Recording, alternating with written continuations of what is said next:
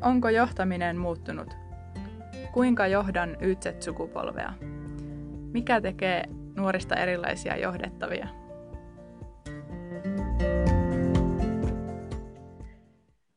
No niin, Mirva. Täällä sitä taas ollaan ihmettelemässä johtamista. Niin, ja tätä muuttunutta maailmaa samalla. Älä muuta sano. Me ollaan viimeksi nähty ihan nenäkkäin ja tehty podcastia silleen ja just opittiin se asia. Joo. Niin, nyt harjoitellaankin tälle etänä. Niin, koronavirus tuli ja muutti maailmaa, myös meidän. Kyllä. Mutta se on mielenkiintoista. Sittenhän me sieltä lähdettiin miettimään, että no, mikä ettei, kokeillaan. Niin, että kokeillaan ja sitten me kysyttiin meidän vierailtakin, että, että tota, lähdettekö meidän kanssa kokeilemaan etä, etäyhteyden kautta tehtävää podcastia. Joo. Ja tähän mennessä kukaan ei ole vielä sanonut, että ei lähtisi kokeilemaan. Niin, se onkin jännä, että tota, sehän on tietyllä tavalla myös vahvasti johtamiseen liittyvä asia se, että uskaltaakin heittääntyä ja sanoa, että hei, kokeillaanko näin ja ehkä sitten myös tsempata sitä porukkaa siihen kokeilemiseen. Ja tämä on aikamoista johtamisen testaamista, tämä koronaviruksen aiheuttama tietynlainen yhteiskunnan hiljentymisen aika nyt. Kyllä. Ja se pistää miettimään, että mitkä asiat on tärkeitä tässä ja mitä minun kannattaisi tehdä. Mitä voi jättää ehkä vähemmällekin. Niin, ja ehkä on aikaa jotenkin sitten miettiä sitä merkityksellisyyttäkin. Se on totta. Ja tänään meillä on, ollaan saatu just tästä merkityksellisyydestä meidän hankkeesta vieras. Kyllä. Annettaisiko me Marianne ihan itse esitellä itsensä? Eiköhän pidetä kiinni siitä tavasta tässä meidän podcastissa. Kyllä. Marianne, ole hyvä ja kerro kuka olet. Kiitoksia ja oikein kiva olla teidän vieraana tällä tavalla etäyhteydelläkin. Joo, eli mä oon siis Ekosen Marianne, työskentelen Jyväskylän ammattikorkeakoulussa johtamisen ja esimiestyön yliopettajana tällä hetkellä ja, ja aika monipuolisessa roolissa toisin sanoen teen töitä, eli olen totta kai opetuspuolen tehtävissä, mutta mutta se on vain yksi osa mun työtä ja sen lisäksi olen tosiaan kehittäjän roolissa, niin kuin tässäkin kyseisessä hankkeessa, johon tämä podcast liittyy. Ja sen lisäksi on myös tutkijan roolissa, eli aika, aika kiva kattaus oman henkilökohtaisen työn merkityksellisyyden näkökulmasta, että saan tehdä näin monipuolista työtä. Kyllä, on kyllä... Kuulostaa, kuulostaa todella monipuoliselle ja, ja onkin ollut ilo tehdä sun kanssa työtä ja käydä niitä hyviä keskusteluja ja nimenomaan sitä, myös sitä tutkimuspuolta, että sitä pitkääkin teoriaa ja, ja tutkimustaustaa, mikä johtamiseenkin jo liittyy. Joo, just näin, että, että mä oon väitellyt 2014 tota, kauppatieteiden tohtoriksi ja mulla oli omaa intohimoa jo silloin tehdä tota uratutkimusta, eli teen sitä edelleen. Ja uraanhan liittyy myös hyvin paljon tämä merkityksellisyys, eli minkälaisia asioita me omalta uraltamme halutaan. Ja, ja, ja tota, viime aikoina erityisesti nyt myöskin sivuuten tätä tämän päivän aihetta, niin ollaan sitten mun kollega, tutkijakollega Pia Helmanin kanssa ruvettu tutkimaan suomalaisten kokemuksia niin kuin tästä omaan uraan merkityksellisyydestä. Ja toivon mukaan nyt sitten tämän vuoden aikana tai ensi vuoden alkupuolella saadaan sitten julkaistua meidän ensimmäinen tutkimus tästä aihepiiristä. Että tämäkin aihe on muuttunut aika radikaalisti. Ja, ja nythän me ei tiedetä, mitä tapahtuu taas tämän, tämän hetken koronatilanteen myötä ihmisten urille. Että kyllä tässä on niin kuin aika uskomattomia asioita tälläkin hetkellä tapahtumassa, mutta edelleen olemme erittäin niin kuin ajankohtaisen aiheen äärellä joka tapauksessa. Ja tässähän on taas sitten, mikä meidän näkökulma on ollut tämä ytset sukupolvet. Että mitä ne tuo ja minkälaista uria ne haluaa, vai haluaako ne mitään uraa enää? Ja mitä se merkityksellisyys Joo. siinä on? Kyllä, eli tämä, tämä on hyvä kysymys, että mikä se ura itse asiassa on millekin sukupolvelle tai, tai ihmiselle, että se on muuttunut tosi paljon se uran tarkastelu, eli ennen nähtiin uraa tämmöisinä niin kuin hyvin pitkälti ulkoisesti mitattavilla asioilla, eli se oli, urahan mitattiin paljon uralla menestymistä just mm. tämmöisillä kriteereillä, että minkälainen asema sulla on organisaatiohierarkiassa tai minkälainen palkka sulla on ynnä muuta, ynnä muuta. Mm. Mutta kyllähän se tänä päivänä on siirtynyt yhä enemmän sinne, että miten jokainen meistä itsessään määrittelee sillä tavalla enemmän niin kuin sisäisesti sen uralla menestymisen. Että ei sellaisilla ulkoisilla mittareilla mitattuna se menestyminen ei ole niin kuin kauhean pitkän tähtäimen juttu, että hetkellisesti rahaa voi tuoda onnellisuutta ja hienot ulkoiset puitteet, mutta lopun perin se ihminen ei välttämättä tunne sisäisesti minkäänlaista menestystä. Mm. Eli onko se se merkityksellisyys, miten se, miltä se musta tuntuu, mulle itselleni tuntuu? Kyllä, kyllä. Et lähtökohtaisesti kaikilla ihmisillä on kuitenkin tarve tehdä semmoista merkityksellistä työtä. Mm. Mutta ehkä niin kuin tänä päivänä uudet sukupolvet tuo enemmän esille sitä rohkeammin ja uskaltaa tehdä ihan niin kuin tosi erilaisia ratkaisuja Joo. omaan niin kuin urankin suhteen. Se on totta. Ja mehän puhuttiin siitä, meillä oli vieraana Harri Mustonen, Y-sukupolven edustaja, ja, ja hän toi esiin juuri sitä merkityksellisyyttä, ja juteltiin silloin siitä, että, että ehkä tässä hetkessä näkyy se, että, että me vanhemmat sukupolvet ehkä aletaan miettimään sitä merkityksellisyyttä sitten siis siinä vaiheessa, kun työuraa on kuitenkin jo jonkin verran takana. Mutta että nuoremmat miettii sitä jo melkein alkumetreiltä lähtien, mikä on hienoa, todella hienoa. Kyllä, kyllä, että tavallaan tämän päivän nuorille maailma on auki ihan eri tavalla. Ja toki nyt tällä hetkellä se ei sitä ole, ja me ei tiedetä, mi- mihin tämä maailma asettuu. Mutta tähän asti se on ollut auki ihan eri tavalla. Eli, eli monet onkin sanonut, että voi tehdä juuri sitä, mitä haluaa. Hmm. Ilman mitään rajoitteita.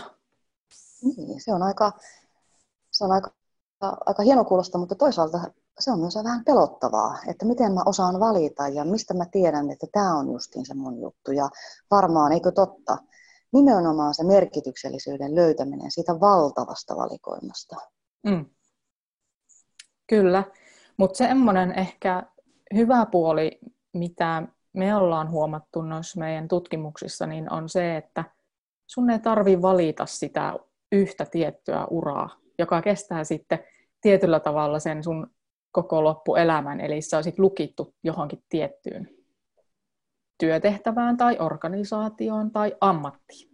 Eli sä teet nyt tällä hetkellä tätä, mutta ihmiset on ruvennut yhä enemmän tekemään tosi radikaaleja muutoksia, niin kuin ehkä aikaisempien sukupolvien näkökulmasta radikaaleja muutoksia. Eli saatetaan lähteä aivan eri uralle yhtäkkiä, koska, koska tota, onkin löytynyt se oma kutsumus tai se kutsumus on voinut olla jossain niin kuin nuorempana olemassa, mutta sitten sä oot jotenkin jossain sun elämän varrella ehkä hukannut sen tai unohtanut sen, ja sitten sä yhtäkkiä löydätkin sen uudelleen.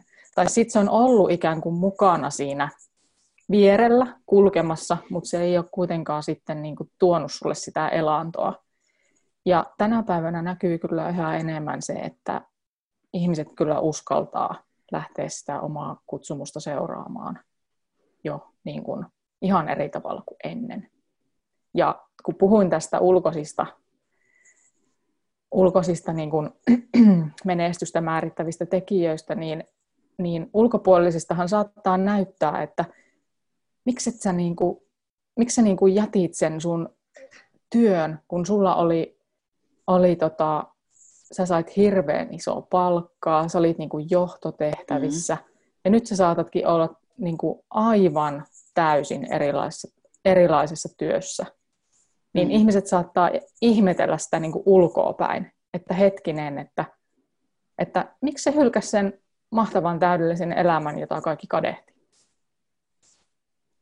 Totta.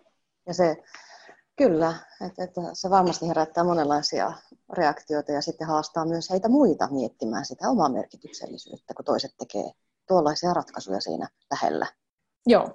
Joo. Joo. Eli se, yleensä se, että joku ihminen tekee tuollaista, niin sillä on vaikutusta siihen ympäristöön, siihen organisaatioon, omiin läheisiin perheenjäseniin, ystäviin.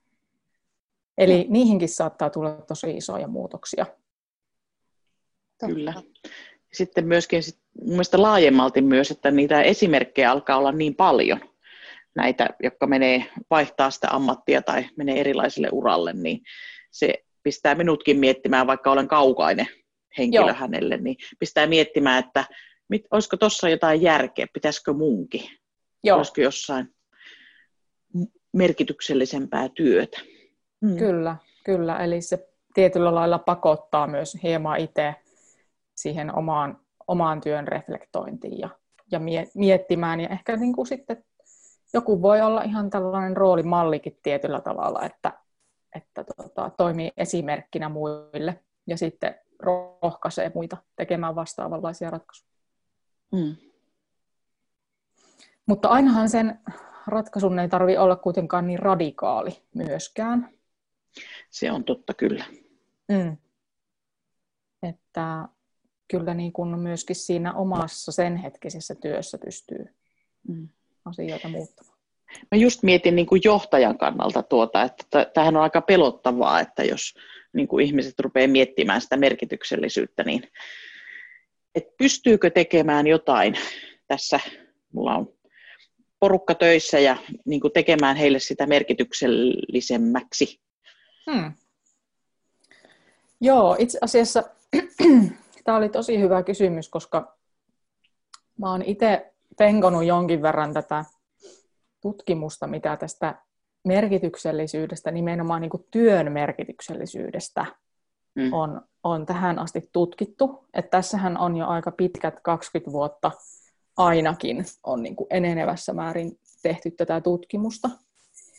Ja senpä vuoksi, kun asioita on tutkittu, niin meillä on jo myös niin kuin tietoa ja meillä on jo työkaluja siihen, että miten tätä työn merkityksellisyyttä voi kehittää siellä työpaikoilla ja miten jokainen meistä voi myös kehittää. Että tähän liittyy tämmöiseen positiiviseen organisaatiotutkimukseen ja käyttäytymiseen tämä teema.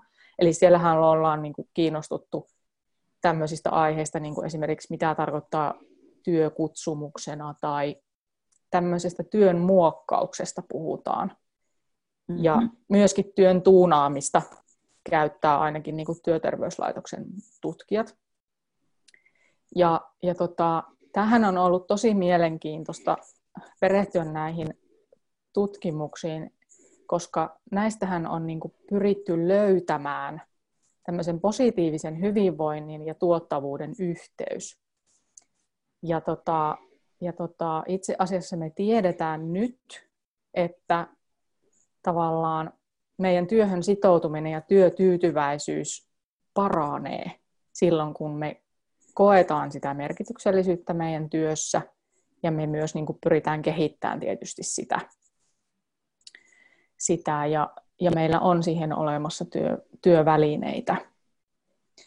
Ja, ja tota, meidän, koska vielä palatakseni tähän koko niin kuin merkityksellisyyskeskusteluun, mikä, mm. mitä ainakin Suomessa käydään tällä hetkellä tosi paljon, niin mulle tulee joskus sellainen tunne, että se on niin kuin ihan semmoinen valtavan iso asia, se merkityksellisyys. Ja siksi mä niin kuin lähinkin lähestyin itse tätä siitä näkökulmasta, että, että meidän on tärkeää ymmärtää, että miten me itse siihen voidaan vaikuttaa ja miten me saadaan sitä lisättyä meidän työhön, miten esimiehet saa sitä mahdollisesti lisättyä, koska me mm. tiedetään jo, miten paljon sillä on positiivista vaikutusta meidän työhön. Kyllä. Tuo olisi tosi mielenkiintoista, että miten minä voin itse vaikuttaa siihen. Joo. Itse asiassa tämä, tämä työn muokkaus tai muotoilu, miksi sitä halutaankaan sanoa, niin sitä kautta tätä aihetta on lähestytty, lähestytty monesta eri näkökulmasta ja tutkimuksesta ja, ja tota, etenkin niin kuin on huomattu, että siinä on kolme sellaista isompaa teemaa tai kolme isompaa asiaa, johon työyhteisössä pitäisi silloin kiinnittää huomiota, jos halutaan lähteä tarkastelemaan, että miten sitä, miten sitä merkityksellisyyden kokemusta voi lisätä omaan työhön tai miten että esimieskin niin ymmärtäisi, että mi, miten siellä työyhteisössä toimimalla sitä merkityksellisyyttä voi lisätä. Eli ensimmäinen on se, että muokataan työtehtäviä. Toinen on se, että muokataan ihmissuhteita. Ja kolmas onkin se, että vaihdetaan näkökulmia, eli tehdäänkin pään sisäistä muokkausta. Okei. Okay. Hmm. Miten ne ihmissuhteet, siis töissä ihmissuhteet, sitäkö se kyllä, oli? Kyllä, kyllä. Okei. Okay. Ja tämä työtehtävien muokkaus tarkoittaa siis sitä, että, että yleensä mitä useampia taitoja ihminen voi hyödyntää omassa työssään, niin sitä mielenkiintoisempia ne työtehtävät on. Ja, ja myös toiseksi se, että tuntee olevansa osa jotain suurempaa kokonaisuutta siellä työssä. Mutta, mutta tota, lisäksi hirveän tärkeä asia on se, että, että sä huomaat, että hei, että mä pystyn näiden mun omien työtehtävien kautta, mitä mä teen, niin vaikuttamaan positiivisella tavalla muihin ihmisiin. Ja se lisää myös sitä merkityksellisyyttä ja parempaa työmotivaatiota ja sitä kautta tuottavuutta. Tuon kyllä allekirjoitan ihan täysin toi tuohon positiiviseen vaikutukseen. Niin. Kyllä, mm. joo. Ja se, eikö totta, että, että se vähän niin kuin viittaa myös siihen palvelemiseen tietyllä tapaa. Että, että saa palvella ja olla hyödyksi toisille myös. Jos niin. Ja sitä myös sinne johtamiseen. Paljon puhutaan myös siitä, että se on palvelutehtävä ennen kaikkea. Hmm.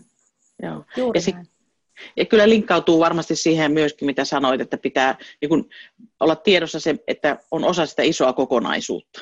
Kyllä, joo. Että joo. tieto pitää olla, että mihinkä tämä liittyy, miten me kaikki teemme yhdessä. Kyllä. Ja tota, tähän on sinänsä mielenkiintoinen näkökulma myöskin siitä, siitä näkökulmasta, että meillä on tietty työn kuva, ja meillähän on määritelty sinne niitä työtehtäviä. Et sun työnkuva koostuu tästä. Se on ikään kuin semmoinen formaali. Mutta tämä niinku, työn muokkaus lähestyy tätä asiaa siitä näkökulmasta, että meillä itse asiassa on mahdollisuuksia kuitenkin vaikuttaa siihen, siihen meidän niin kuin, niihin työtehtäviin, mitä me tehdään. Eli me pystytään, niin kuin, okei, tietysti täytyy ajatella myöskin niin, että kaikissa, kaikissa ammateissa tämä ei ole mahdollista, jos siellä on esimerkiksi erittäin tiukat lainsäädännölliset vaikutukset. Mutta, mutta me pystytään esimerkiksi lisäämään meidän työtehtäviä, eli miettimään, että mitä, mitä tota, tehtäviä lisäämällä mä pystyisin hyödyntämään mun taitoja monipuolisemmin. Ja mahdollisesti niin kuin painottaa sellaisia, jotka on kaikkein kiinnostavimpia. Eli pyritään niin kuin sitä kautta mahdollisesti käymään sitten vaikka esimiehen kanssa sitä keskustelua, että hei, että mua kiinnostaisi erityisesti painottaa mun työssä niin kuin näitä, että mä niin kuin olen hyvä näissä. Mutta sehän vaatii sitä jatkuvaa vuorovaikutusta sit siellä organisaation sisällä, siellä työyhteisössä. Totta, ja semmoista ää, niin kuin, mm, priorisointia. Että Joo. itse itsensä kanssa myös sitä priorisointia. Että itse olen huomannut, huomannut sen, että no niin, kun tällaisessa kehittämistyössä on, on paljon kaikenlaista tehtävää. No missäpä työssä sitä ei tosiaan olisi. Että tavallaan kun tulee joku uusi mahdollisuus tehdä jotain, niin lähtökohtaisesti tarkoittaa sitä, että ei mulla riitä se työaika. On se ensimmäinen reaktio monella meistä, itselleen mukaan lukien. Mutta mä oon joissain kohdin hoksannut sen, että okei, mulla on työaika ihan täys, mutta koska tämä juttu on niin kiinnostava, mä niin dikkaan siitä, se itse asiassa tuo mulle energiaa niihin tylsiinkin työtehtäviin. Tietysti siinä täytyy olla tarkkana siinä rajassa, mutta että, että voi niin kuin ajatella myös noin. Mm. Juuri näin. Ja tämä liittyy myös siihen oman näkökulman vaihtamiseen, mihin oh. voi mennä sitten kanssa seuraavaksi. Eli miten sä just, kun aina on niitä työtehtäviä, joita kohtaan sä tunnet niin kuin enemmän kiinnostusta kuin toisiin. Jep. Et sun on kuitenkin pakko hoitaa myös ne tietynlaiset rutiinityötehtävät, jotka saattaa olla aika byrokraattisia ja semmoisia, mutta ne on, ne on pakko tehdä. Niin, tota, niin, niin kuin sanoit tuossa äsken, niin sä voit myös ajatella, että kun sä hoidat ne rutiiniluontoiset ja vähän ikävämmät työtehtävät pois alta, niin palkinnoksi siitä sä pääsetkin tekemään sitten niitä mielenkiintoisempia työtehtäviä. Kyllä. Mm. No. Joo, voi itse asiassa vähän huijata. Kyllä. Kyllä. Joo. Sitä aina välillä pitää tehdä huijaamista. Näin on. Mutta tavallaan tässäkin se, niin kuin mitä just sanoit, että sä pystyt niin kuin itse lähteen tekemään muutoksia ja, ja miettimään ja priorisoimaan, niin se, mikä mun mielestä on myös tässä hirveän oleellista tässä työnmuokkauksessa, on se, että tämä tehdään niin bottom-up-mallin mukaan. Eli ei niin, että minä odotan, että joku tulee sanomaan minulle, että nyt sinun pitää ruveta tekemään niitä mielenkiintoisempia tehtäviä tai, tai nyt älä tee niitä, mitkä, mitkä sinua ei kiinnosta, vaan just niin, että mun pitää itse olla aktiivinen tässä asiassa. Niin. Mm. Aivan. Ja sitten kuitenkin ymmärtää se, että ihan, ihan kaikkia mielitekoja ja näitä ei voida toteuttaa. Että, ei. Että esimiestyö ei ole niin kuin, kuitenkaan sitten ensisijaisesti miellyttämisrooli sillä tavalla, että, että lähdetään kaikkien niin kuin, mielihaluihin sitten mukaan, että joutuu Kyllä. sitten johtajana tietyllä tapaa katsoa sitä isoa kuvaa. Kyllä. Eli sopivasti rajoja ja rakkautta taas tässäkin tapauksessa. Kyllä. Miten sä Marianne näet, että paljonko näistä asioista keskustellaan no niin kuin yleisesti yrityksissä, organisaatioissa, tässä työn merkityksellisyydestä ja tavallaan kun valitaan, että kuka tekisi mitäkin tai miten tätä voisi muokata. Että onko se noussut puheissa vielä organisaatiossa? Mun mielestä aika vähän suoraan sanottuna, että, että enemmän pitäisi olla aikaa näille keskusteluille siellä ja niin kuin just sieltä niin kuin työntekijälähtöisesti miettimään, että mitkä on ne mielenkiinnon kohteet. Ja, ja jokaisellahan on niin kuin paras ymmärrys siitä omasta työstä ja siitä, mikä, mikä, missä on se oman mielenkiinnon kohde. Mm. Että toiset tietysti on rohkeampia tuomaan niitä esille kuin toiset. Ja, ja tota, sitä kautta asiat etenee, mutta tarvittaisiin paljon lisää tätä keskustelua. Joo. Mä uskon, että ihmiset vois, vois paljon paremmin. Ja erityisesti niin kuin, jos vaikka jossain työyhteisössä on tehty joku työhyvinvointikartoitus esimerkiksi, ja siellä mm. näkyy, että siellä on paljon tämmöistä työtyytymättömyyttä, tai se on niin kuin lisääntynyt, niin silloin nimenomaan pitää käydä näitä keskusteluita, koska se tyytymättömyyshän kumpuaa silloin jostain sellaisesta, että sä et nyt niin kuin löydä sitä merkityksellisyyttä siihen sun työhön, mitä sä oot tekemässä. Totta. Totta. Ja siinä, siinäpä se tota, johtajan esimiehen asema onkin sitten kaivaa hmm. se. Ja, ja varsinkin just usein varmaan heistä, jotka ei rohkeasti ehkä tuo esiin. Tai toki ei meistä monikaan välttämättä edes tunnista, mistä siinä on kyse. Tässä onkin kyse siitä, että mä en koe mun nykytyötehtäviä merkitykselliseksi itselleni. Mä tarvin mm. jotain muuta. Joo. Kyllä. Ja tota, joo, se on just näin. Ja, ja tota, kyllähän tämä vaatii esimieheltä just taas jälleen kerran sitä vuorovaikutusta ja keskustelua alaisten kanssa ja sellaista alaisten tuntemusta, että mä tiedän niin kuin mikä, mitkä on tämän ihmisen vahvuudet, missä se on erittäin hyvä, Joo. missä hänen niin kuin vahvuuksia kannattaisi nyt hyödyntää. Ja toisaalta sitten taas se, että mihin tämä ihminen vaikka haluaa, minkälaisia tavoitteita hänellä on, minkälaisiin tehtäviin hän haluaisi esimerkiksi päästä tämän organisaation sisällä tulevaisuudessa. Mm. Ja lähteä niin kuin sitä kautta auttaan kohti sitä tavoitetta. Mulle tuli tuossa mieleen, kun puhuit noista työtyytyväisyyskyselyistä, niin mehän tehtiin se kysely kanssa näille meidän projekteissa oleville yrityksille, niin nousiko siellä tämä merkityksellisyys? Ja oliko siellä eroja sukupolvien välillä? Joo, itse asiassa just liittyen tähän, että tähän ensimmäiseen tapaan lähteä sitä merkityksellistä lisäämään, eli muokkaa näitä työtehtäviä, niin, niin sieltä löytyi esimerkiksi ei niinkään tästä ehkä tämä Z-sukupolvi, joka on nyt se kaikkein nuorin, vasta, vasta niin kuin alkaa tulla meidän työyhteisöihin mukaan, niin he ei ehkä niin kuin pystynyt näkemään omia työtehtäviään välttämättä vielä semmoisessa isommassa ää, merkityksessä. Eli mikä on se mun työtehtävän tuoma hyöty asiakkaille tai, tai tälle työyhteisölle tai yhteiskunnalle, vaan he niin kuin vielä oli tarkastelemassa enemmänkin sitä omaa kehittymistä ja enemmänkin sitä, että mihin tästä nyt sitten itse tulevaisuudessa haluaisi kehittyä.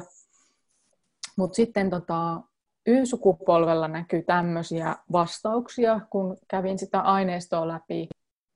Eli haluaa olla tarpeellinen muille ihmisille, mm-hmm. haluan olla vaikuttamassa kestävän kehityksen edistämiseen omassa työssäni, haluan olla hyödyllinen tälle yhteiskunnalle, haluan tehdä maailmasta paremman paikan asiakkaille ja työkavereille.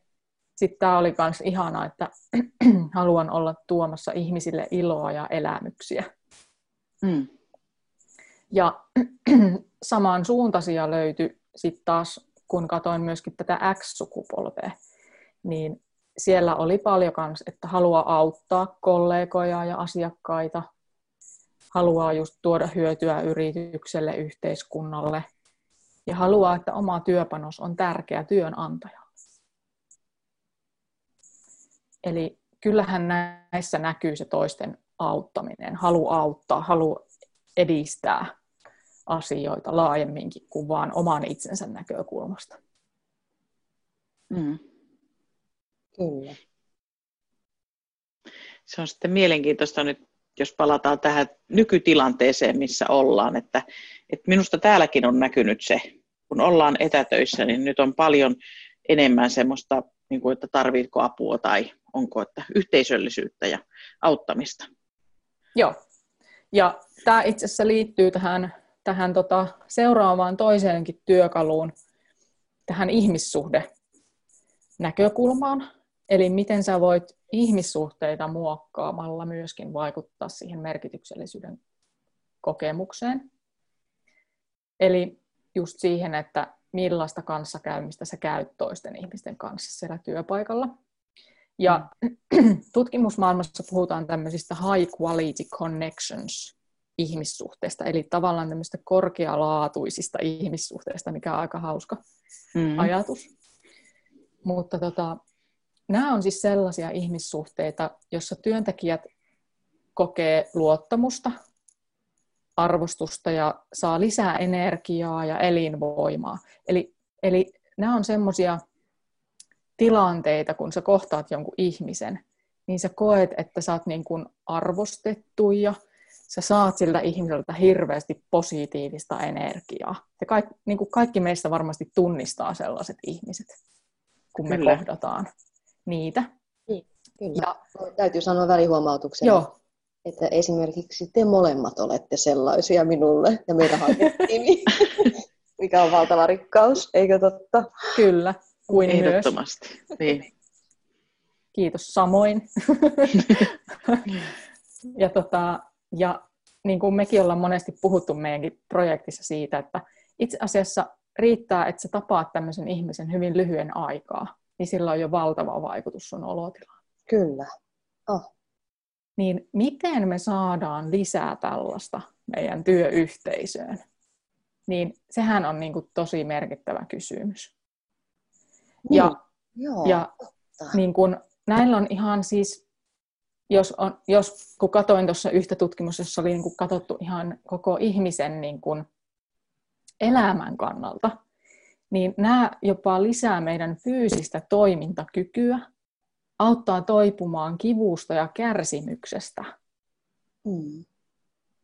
Niin mä uskon kyllä tähän ihan täysin. Eli siinä on tavallaan tämmöinen parantava vaikutus jopa. Joo. Mm.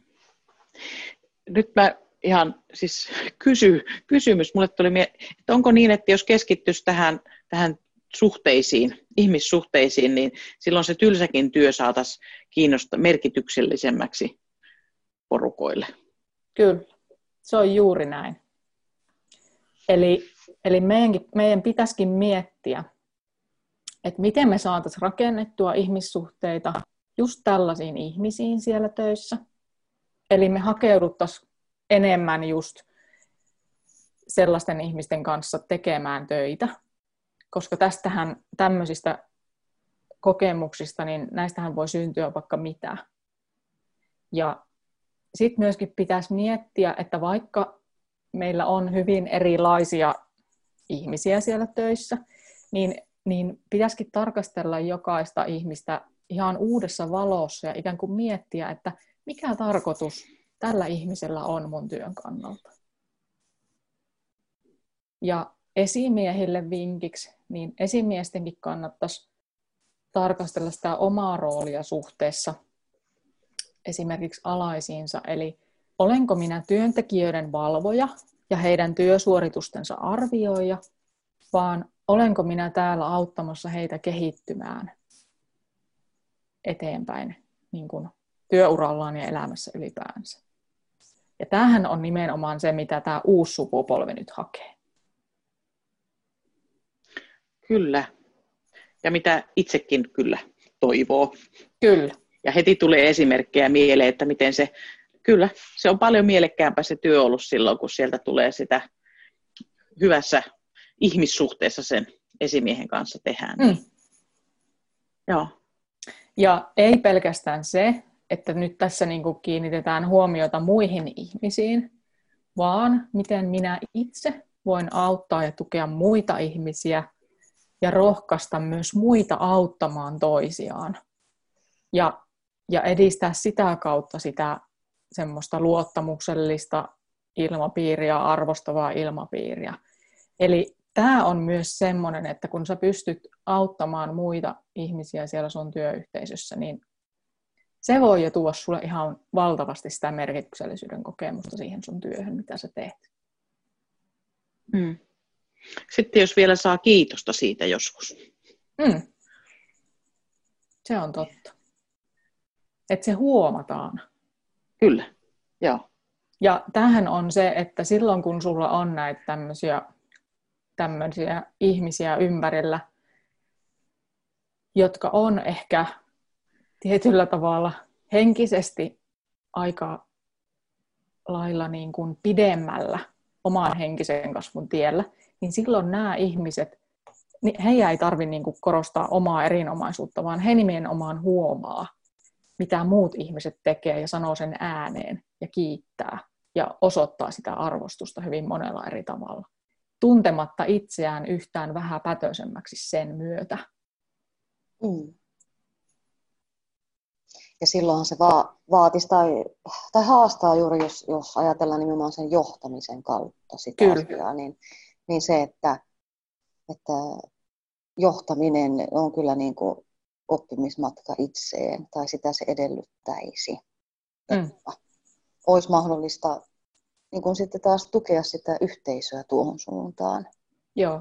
Ja tietysti ajattelee johtajan roolia, esimiehen roolia, joka on aika usein aika yksinäinen, niin sitten se, että, että kun johtaja tekee tätä, että, että tota, rakentaa sitä hyvää yhteisöä siinä ja niitä ihmissuhteita niin sanotusti, Ja hän ei, ei välttämättä ihan heti saa sitä kiitosta siitä kyllä varmaan. Niin, mm-hmm. niin, niin miten, mistä hän saisi sen motivaation ja voiman sitten siltikin vaan jatkaa sitä, sitä työtä sellaista palvelevaa ja Tuo on kyllä mielenkiintoinen kysymys, että, että tietysti jotenkin toivoisin, että se myös se semmoinen arvostuksen kulttuuri olisi sitten kaksisuuntaista aina, että, että kyllähän se rupeaa sitten taas johtotehtävässäkin toimivalla ihmisellä niin kuin pidemmän päälle tuntumaan aika raskaalta. Kyllä. Jos yrittää ja yrittää ja koskaan sitä kiitosta ei saa. Niin, päinvastoin ehkä, ehkä niin kuin pääpaino voi olla sitten siinä, just siinä toisen suuntaisessa palautteessa. Mm, just näin. Ja, kyllä, että se, joo, toi kaksisuuntaisuus mm. on myös hyvä tavoite, jolloin se haastaa myös työntekijät. Joo, mm. se haastaa meidät kaikki, kaikki miettimään. Eli ei pelkästään niin, että ajatellaan, että nyt joku on tässä johtaja ja joku, joku on työntekijä, vaan että me ollaan kaikki ihmisiä, me kaikki tarvitaan sitä ihan yhtä lailla. Mm. Ihminen ihmiselle. Mm. Ja se oli, se oli hyvä, kun katsoin noita meidän, meidän tota hankkeessa tehdyn kyselyn vastauksia kanssa suhteessa tähän ihmissuhdeteemaan, niin tämä kyllä nousi ihan niin kuin todella selkeästi esille niistä vastauksista, että se oli siis erityisesti niin tuolla Z-sukupolvella, niin siellä tuli tällaisia, että, että se työyhteys on niin kuin kaikkein tärkein, koska kaverit on samassa työpaikassa. Mm. Tämä oli niin kuin ihan selkeä. Ja, ja tota, kaikki tällaiset, että haluaa kuulua siihen työyhteisöön, se on tosi tärkeä että kuuluu yleensä johonkin työyhteisöön. Sitten oli, joku oli vastannut, että haluaa tehdä maailmasta paremman paikan omille työkavereilleen. Ja yleensäkin semmoinen yhteenkuuluvuuden tunne, arvostuksen saaminen oli sitten kyseessä kuka tahansa siellä työyhteisössä, kollegoiden auttaminen ja puhut, jotkut puhuu tämmöistä sosiaalisesta elämästä töissä. Eli, eli kyllä tämä on niin kuin ihan valtavan tärkeä aihepiiri tässä merkityksellisyydessä. Joo. Mä luulen, että meillä alkaa tällä kertaa, me voitaisiin jutella sun kanssa Marianne vaikka kuinka kauan näistä asioista. Joo. Nämä on tosi mielenkiintoisia ja näitähän me projektissa keskustellaan monenlaisista asioista, mutta onko jotain nyt, mihinkä haluaisit päättää, mikä olisi sellaista yhteenvetoa tästä merkityksellisyydestä? No ehkä voisin sanoa vielä lopuksi lyhyesti sen, että, että tämän, tämmöisen niin työn muokkaaminen, niin se on mahdollista vain sellaiselle ajatusmallille ja sellaisille ihmisille, jotka uskoo siihen, että mun on mahdollisuus vaikuttaa itse myös tähän merkityksellisyyden kokemukseen. Eli et tavallaan ajattele liian rajoittuneesti, että, että tota, jonkun muun pitää tuoda mulle se merkityksellisyyden kokemus tässä mun työssä. Niin sitä kannattaa jäädä miettimään, että, että tota, mikä on se oma ajatusmalli tässä asiassa.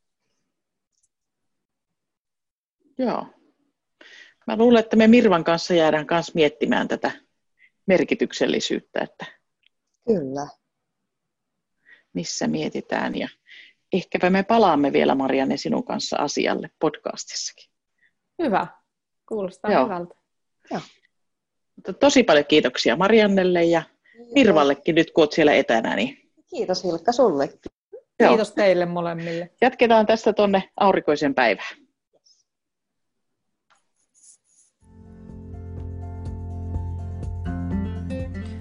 Tämä podcast on osa Ytset-sukupolvihanketta, jota rahoittaa Euroopan sosiaalirahasto ja hallinnoi Jyväskylän ammattikorkeakoulu.